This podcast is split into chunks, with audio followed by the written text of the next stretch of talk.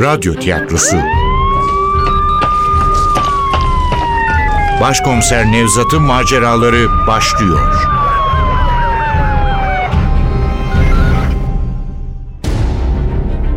İstanbul Hatırası. Eser Ahmet Ümit. Radyoya uyarlayan Safiye Kılıç. Seslendirenler Başkomiser Nevzat Nuri Gökaşan Ali Umut Tabak Adem Yezdan Ali Gül. Leyla Barkın Nilgün Kasapbaşoğlu. Ercan Sungur Dündar Müftüoğlu. Demir Ender Yiğit. Koruma İsmail Yıldız.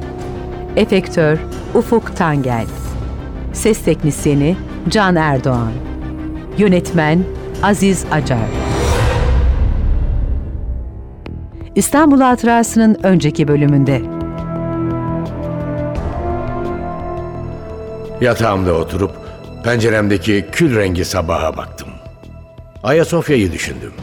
Rüyamdaki mucizevi tapınağı değil, katillerin yanındaki sokağa dördüncü kurbanlarını bıraktığı müzeyi.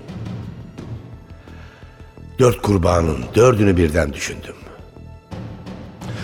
Kurbanların avuçlarına bıraktığı sikkeleri, sikkelerin ait olduğu dört hükümdarı, dört insanı öldürüp onları dört ayrı tarihi mekana bırakan katilleri düşündüm.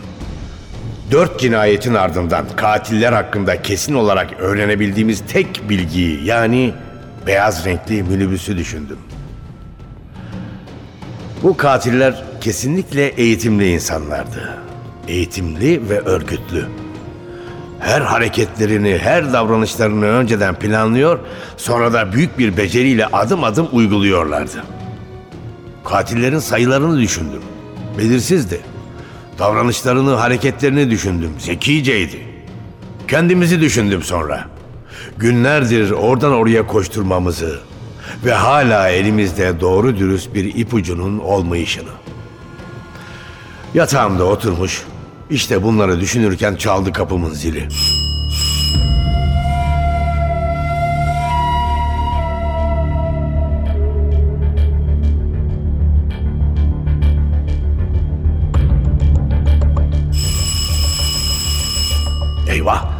Ali gelmiş olmalıydı. Sabah Adem Yezdan'a gidecektik. Saatin alarmını kurmuştum. Duyamamışım demek ki. Rezil olduk kaygısıyla yataktan apar topar fırlayıp pencereyi açtım. Hava soğumuştu. Sert bir rüzgar çarptı yüzüme. Ürperdim. Ayılır gibi oldum. Uzanıp aşağıya baktım. Ali değildi. Kapının önünde iri cüssesiyle demir dikiliyordu. Pencerenin açıldığını duyunca başını kaldırmış bana bakıyordu. Nevzat, açsana oğlum kapıyı. Tamam tamam geliyorum.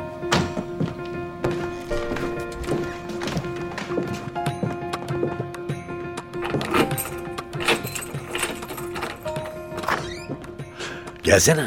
Ya girmeyeceğim. Ne uykusu oğlum bu böyle? Cep telefonuna ulaşılamıyor. Ev telefonuna cevap vermiyorsun. Kalp krizi geçirdin sandım. Hiç sorma Demir. Üç gecedir doğru dürüst uyuyamamıştım. Bayılmış gitmişim dün gece. Bu kadar çok çalışma Nevzat. Bak orta yaşı çoktan geçtin. Artık dikkat etmen gerekiyor. Beni boş ver de söyle bakalım. Hangi dağda kurt öldü? Sen öyle benim kapımı pek çalmazdın. Kapımızı çalmayan sensin. Hep biz seni arıyoruz. Ya daha geçen akşam sizdeydim. Biz çağırdığımız için. Haksızlık ediyorsun. Eğer Bahtiyar'a araba çarpmasaydı onu getirmeseydim aklınıza gelecek miydim oğlum? Ha?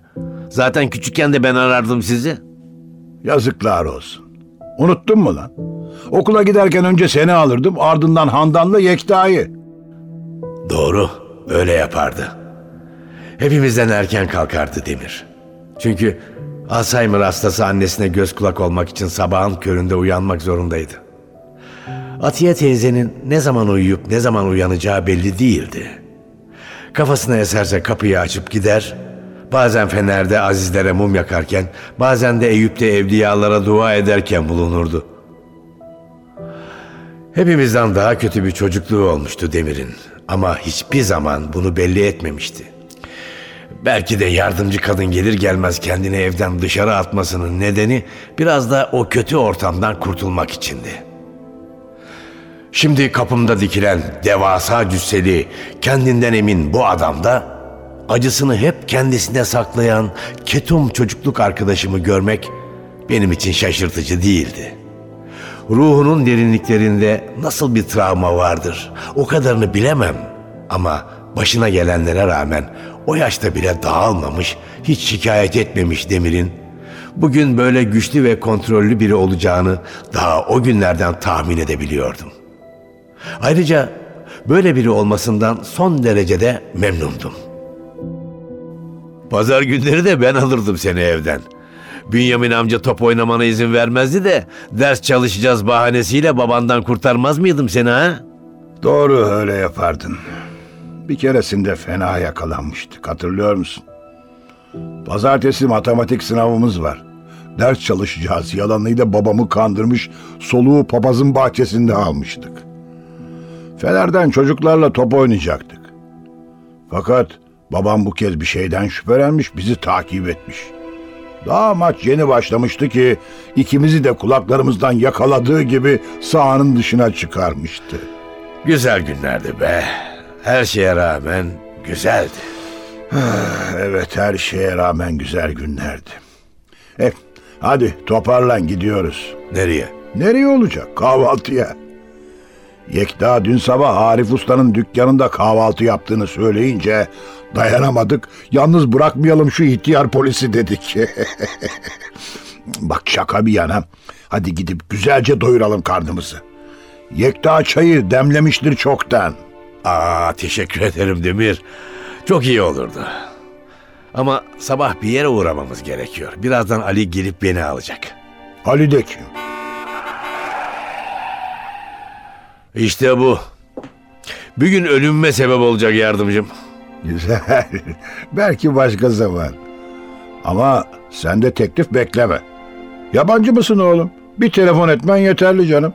Oldu arayacağım. Söz. Bahtiyar'ı anlatmadın. Nasıl oldu hayvancağız? İyi iyi. Dişi köpekleri koklamaya bile başladı serseri. Gelince görürsün. Hadi eyvallah. Ha Demir dur dur dur bir dakika. Yarın akşam buluşuyoruz değil mi? Unuttum deme sakın. Evgenya'nın meyhanesine gidecektik ya. Aa, sahi ya.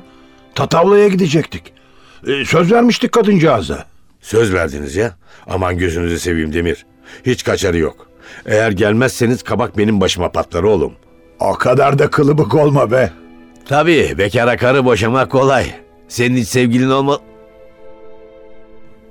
Ya oğlum yapmayın işte. Söz verdiniz yerine getirin lan. Tamam Nevzat tamam. Merak etme geleceğiz.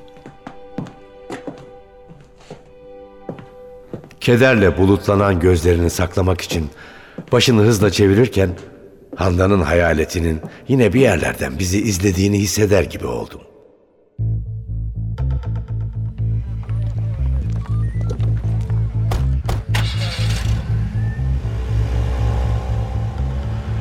Bulutlanan gökyüzünün altında sahte bir Roma sarayı gibi dikiliyordu. Dersaadet Turizm'in can kurtaran sırtlarındaki taştan yapılma üç katlı binası.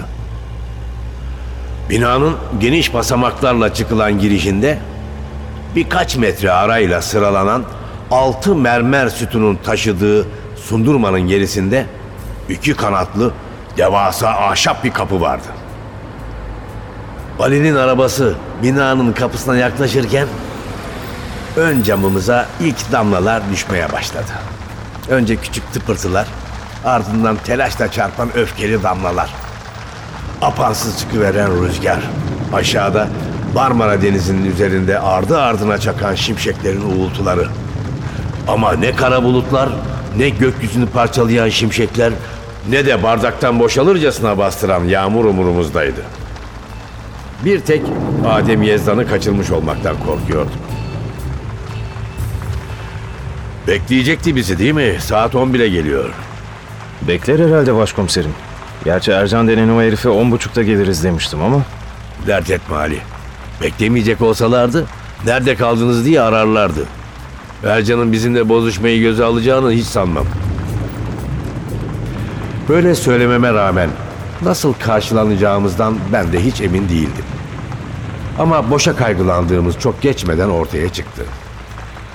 Aracımız daha binanın önüne yeni gelmişken Ali daha motoru durdurmadan ellerindeki kocaman şemsiyeleri açarak iki çam yarması dikili vermişti kapılarımızın önünde. Çam yarması dediysem yanlış anlaşılmasın. Bunlar Necdet'in evinde yakaladığımız kaba saba iki genç irisine hiç mi hiç benzemiyorlardı.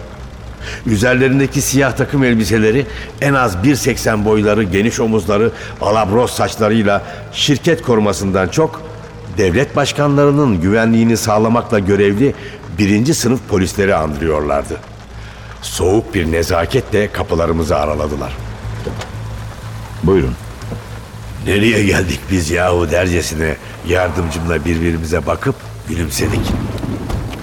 Buyurduk Koçero. Buyurduk buyurmasına da böyle aynı boy, aynı şekil. Siz hangi bostanın mahsulüsünüz ya? Efendim, Boş ver. Sizi yetiştiren adama sorarım daha iyi. Onları yetiştiren adam eskitilmiş ahşaptan yapılma devasa kapının önünde gladyatörleriyle övünen Romalı bir savaş eğitmeni gibi dudaklarında kendinden emin bir gülümsemeyle bize bakıyordu. Ercan'dan söz ediyorum. Eski polis Ercan Sungur. Kendisine baktığımı fark edince sanki 40 yıllık ahbapmışız gibi elini salladı. Merhaba başkomiserim, hoş geldiniz. Hoş bulduk. Geç kaldık. Kusura bakmayın. Ne kusuru canım. Ben de kapıya yeni çıkmıştım zaten. Merhaba Ali komiserim, siz de hoş geldiniz. Hoş bulduk. Geç filan kalmadınız canım, biz hep buradayız zaten. Ali komiserim aradığından beri sizi bekliyoruz. E Adem Bey de erkencidir. Moskova'dan dün gece yarısı dönmesine rağmen sabah bizden önce gelmişti şirkete. İşte bu iyi haberdi. Demek sonunda karşılaşacaktık şu meşhur Adem Yezdan'la. Ahşap kapının aralık kanadından içeri girmeden önce çaldı beni bir türlü rahat bırakmayan telefonum. Tam da zamanı. Evgenya mı? Dünden beri konuşmamıştık. Merak etmiş olmalıydı. Belki de yarın geceki daveti hatırlatacaktı ama hayır Evgenya değildi. Başka bir kadın. Şu sıralar sevgilimden daha çok görüştüğüm bir kadın. Nedense her cinayetten sonra beni arayan Leyla Barkın. Siz geçin isterseniz hemen geliyorum. Yok başkomiserim beklerim ben sizi. Biz de bekleriz. Ne olacak başkomiserim? Siz konuşmanızı yapın, sonra geçeriz içeri. Günaydın Leyla Hanım. Nasılsınız? İyiyim Nevzat Bey. Ben iyiyim de bir ceset daha bulunmuş. E, ne yazık ki öyle. Üstelik kız taşında değil. Hiç tahmin etmediğimiz bir yerde. Ayasofya'da. Beni suçlamıyorsunuz değil mi? İkinci Theodosius'tan sonra yapılmış bir anıt, bir eser söylememi istediniz benden. Üstelik bunu hemen yapmamı istediniz. Hatta karşı çıkacak oldum ısrar ettiniz. Tahmin yapmamı istediğiniz tarih dilimi o kadar geniş, o dönemde yapılan o kadar çok eser var ki... Katillerin tam altı imparatoru atlayarak yaklaşık 80 yıl sonra yapılacak olan Ayasofya'ya işaret edeceklerini nasıl bilebilirdim? Yapmayın hanımefendi. Lütfen böyle boş yere alınganlık gösteriyorsunuz. Sizi suçladığım filan yok. Ama Rica ederim öyle düşünmeyin. Bakın biz bir ekibiz. Suçlayacaksam önce kendimi suçlarım. Dediğiniz gibi tahmin yapmanız için sizi zorlayan bendim. Ben suçla aramıyorum. Bundan sonrası için nasıl daha doğru tahminde bulunuruz bunu anlamaya çalışıyorum. yani cinayetler devam edecek diyorsunuz. Sizce, sizce bitti mi? Ayasofya Doğu Roma'nın en görkemli dinsel anıtıdır. Bu mabetten sonra Konstantinopolis'te daha muhteşem bir bina yapılmadı. Justinian de Doğu Roma'nın en kudretli imparatoruydu. Justinian'den sonra Doğu Roma eski gücünü yitirmeye başlamıştı. Yani katillerin vermek istedikleri mesaj Roma'nın görkemli günleriyle sınırlıysa cinayetlerin sona ermiş olması muhtemel. Peki ya değilse? Bilmiyorum Nevzat Bey. Bu telefonda konuşulacak konu değil. Bugün fazla bir işim yok ama müzede kalmam lazım. Bana gelebilirseniz oturur konuşuruz. Oldu. Tabii geliriz. Ay, geliriz diyorum. Ali komiserle birlikte geleceğiz. Tanışmıştınız hani. Tabii tabii onu da getirin lütfen. Hem konuşmamıza biraz heyecan gelmiş olur. Tamam Leyla Hanım, görüşürüz.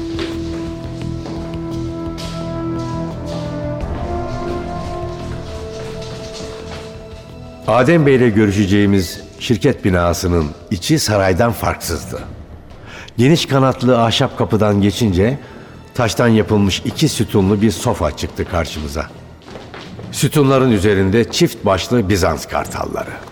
Arkada altı basamaklı mermer bir merdivenle inilen kocaman bir salon. Sol taraftaki duvarda üç ahşap kapı vardı. Sağ taraftaki duvar karşıdaki yekpare camdan cepheye kadar uzanıyordu. Camın gerisinde dalgalar içinde çalkalanan Marmara Denizi.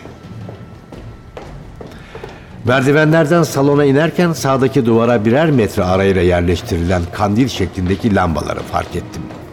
Kandillerin altına Roma saraylarında görülen yatak şeklindeki koltuklardan yerleştirilmişti.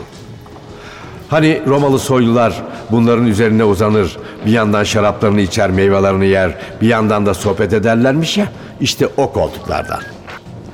Kuşkusuz günümüzde kimse bu koltuklara uzanmayacaktı.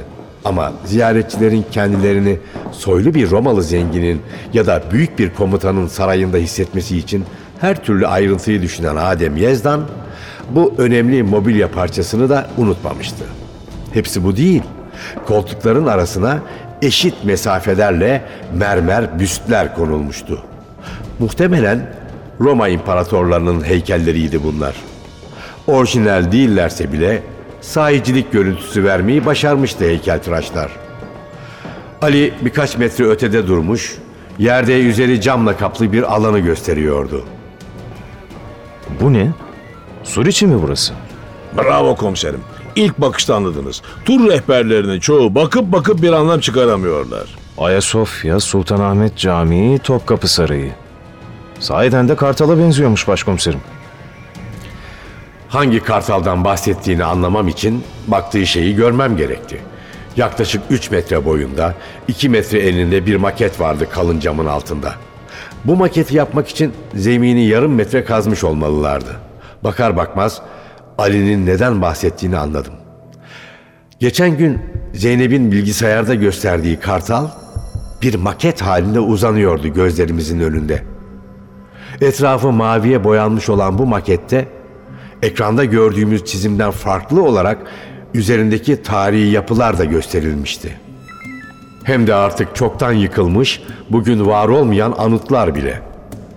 Saray burnundaki bir yapının maketi dikkatimi çekti.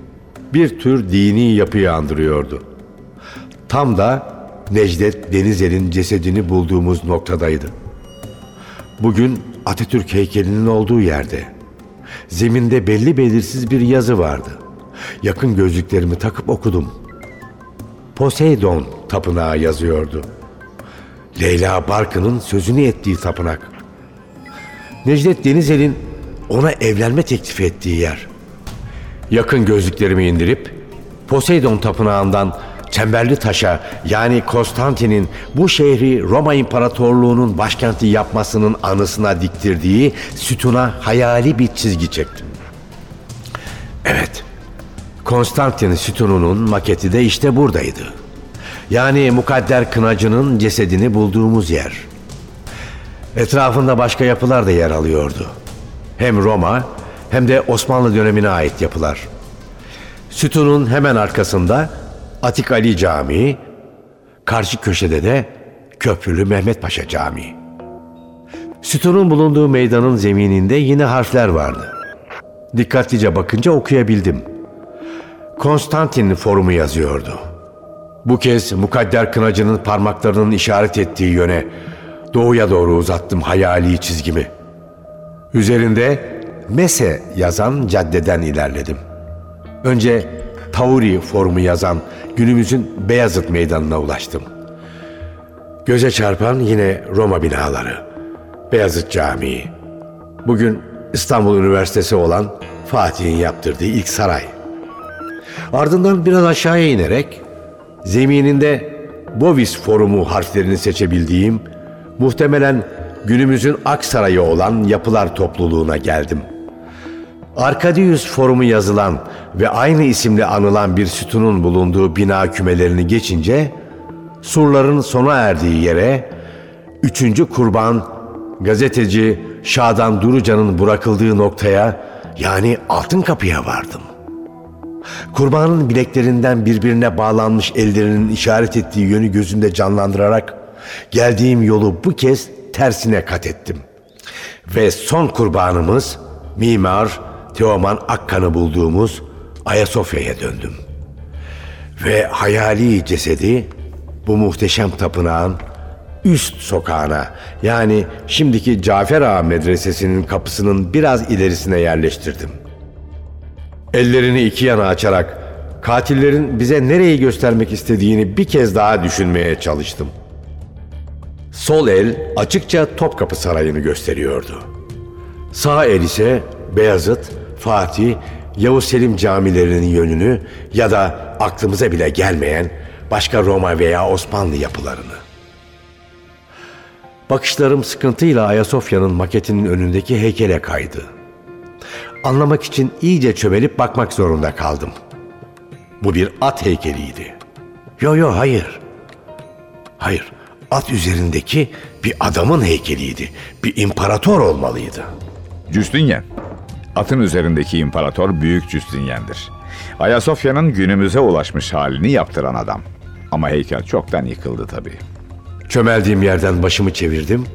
Sağ elinde sapı fil dişinden oyulmuş ahşap bir baston tutan açık kahverengi takım elbise giymiş bir adam dikiliyordu başucumda.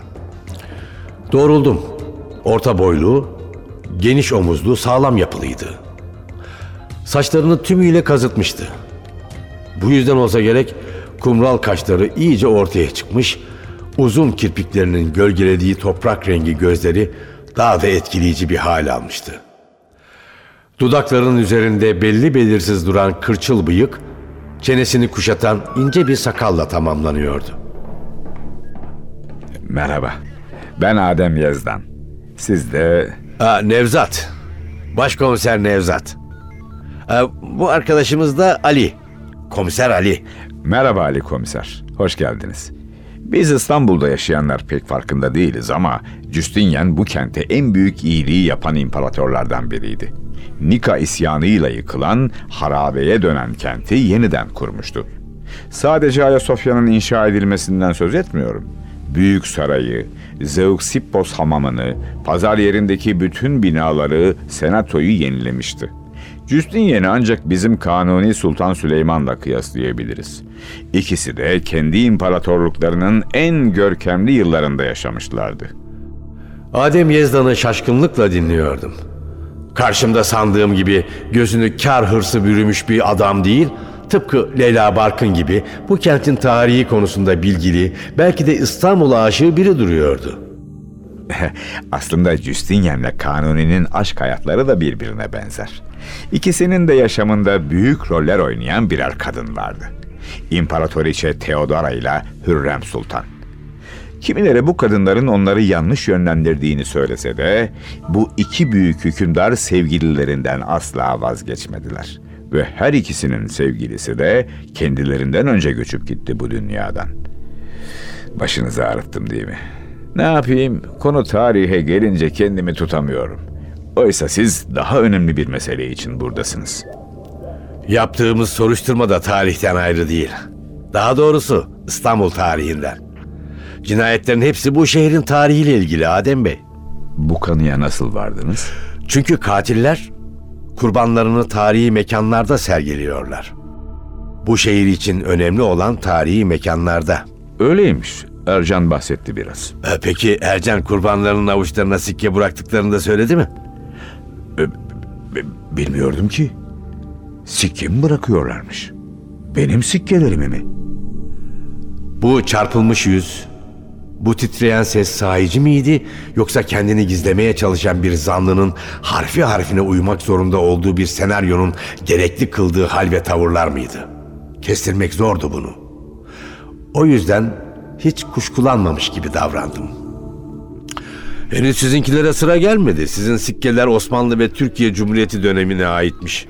Ercan Bey öyle söylemişti. Doğru. Evet, Osmanlı ve Türkiye Cumhuriyeti paraları biriktiriyorum. Ama katiller Osmanlı ve Türkiye Cumhuriyeti döneminde basılmış paraları değil, daha önceki dönemlerde basılmış sikkeleri kullandılar. Bizas, Konstantin, II. Theodosius ve Justinian için basılmış paraları. Yani Necdet Denizel'in koleksiyonundakileri. Dört hükümdar. Dört hükümdardan bahsettiniz. Yani dört sikke. Ama üç cinayet işlenmedi mi? Dört cinayet işlendi. Dördüncü kurban dün gece Ayasofya'nın yan sokağına bırakıldı. Sağ avucuna da Justinian'in sikkesi konulmuştu. Kim? Kimmiş peki dördüncü kurban? Teoman Akkan. Mimarmış. Yoksa tanıyor musunuz? E, biz de inşaat işi yapıyoruz. İstanbul'da bina yaptırmak deveye hendek atlatmaktan daha zor.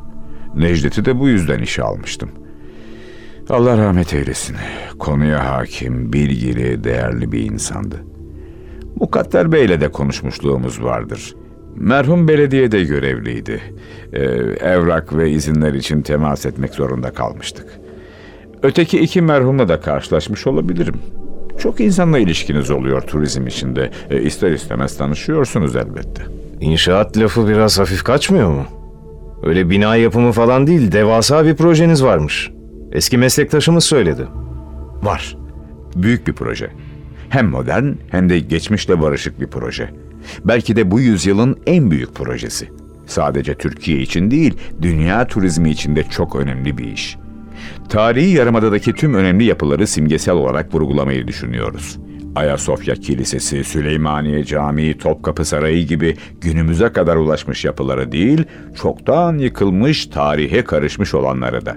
Mesela günümüzde izi tozu kalmayan Poseidon Tapınağı'nı, artık bir döküntü haline gelen Bukaleon Sarayı'nı ya da Konstantin Forumunda yer alan yapıları. Mesela Blahernay Sarayı'ndan Tekfur Sarayı'na kadar bunları yapımızda vurgulayacağız. Halkın çoğunun bu anıt binalardan haberi bile yok. Yani bu büyük iş ve eğlence merkezini yaparak insanlara geçmişimizi de anlatacağız. Öyle diyorsunuz da projenizi son derece sakıncalı bulanlar var. Tarihi dokuya zarar vereceğini söylüyorlar.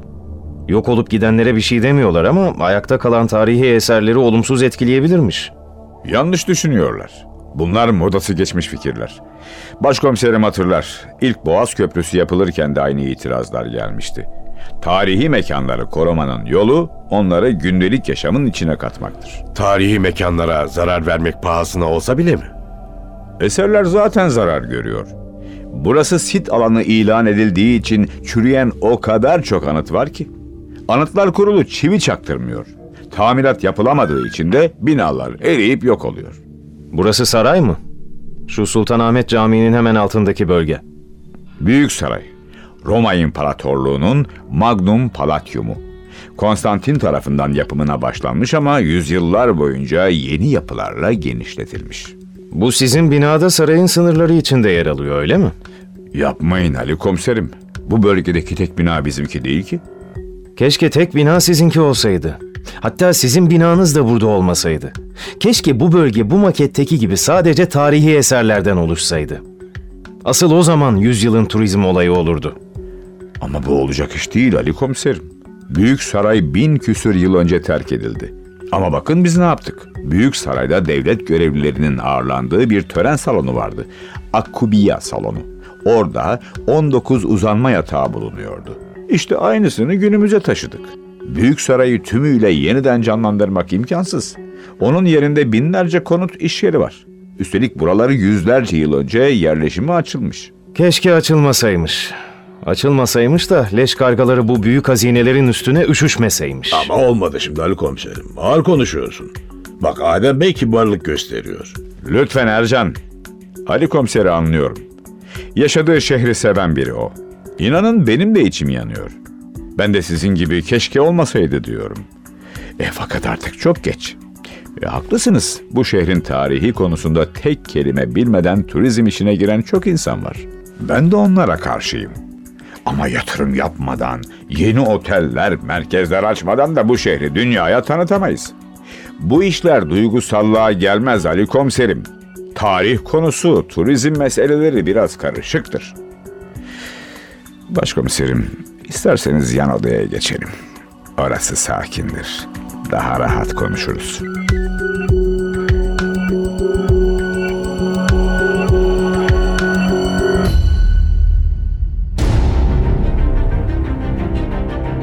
İstanbul Hatırası Eser Ahmet Ümit Radyoya uyarlayan Safiye Kılıç Seslendirenler Başkomiser Nevzat Nuri Gökaşan Ali Umut Tabak Adem Yezdan Ali Gül Leyla Barkın Nilgün Kasapbaşoğlu Ercan Sungur Dündar Müftüoğlu Demir Ender Yiğit Koruma İsmail Yıldız Efektör Ufuk Tangel Ses Teknisyeni Can Erdoğan Yönetmen Aziz Acar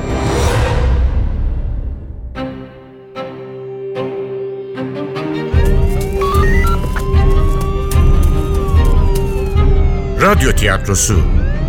Başkomiser Nevzat'ın maceraları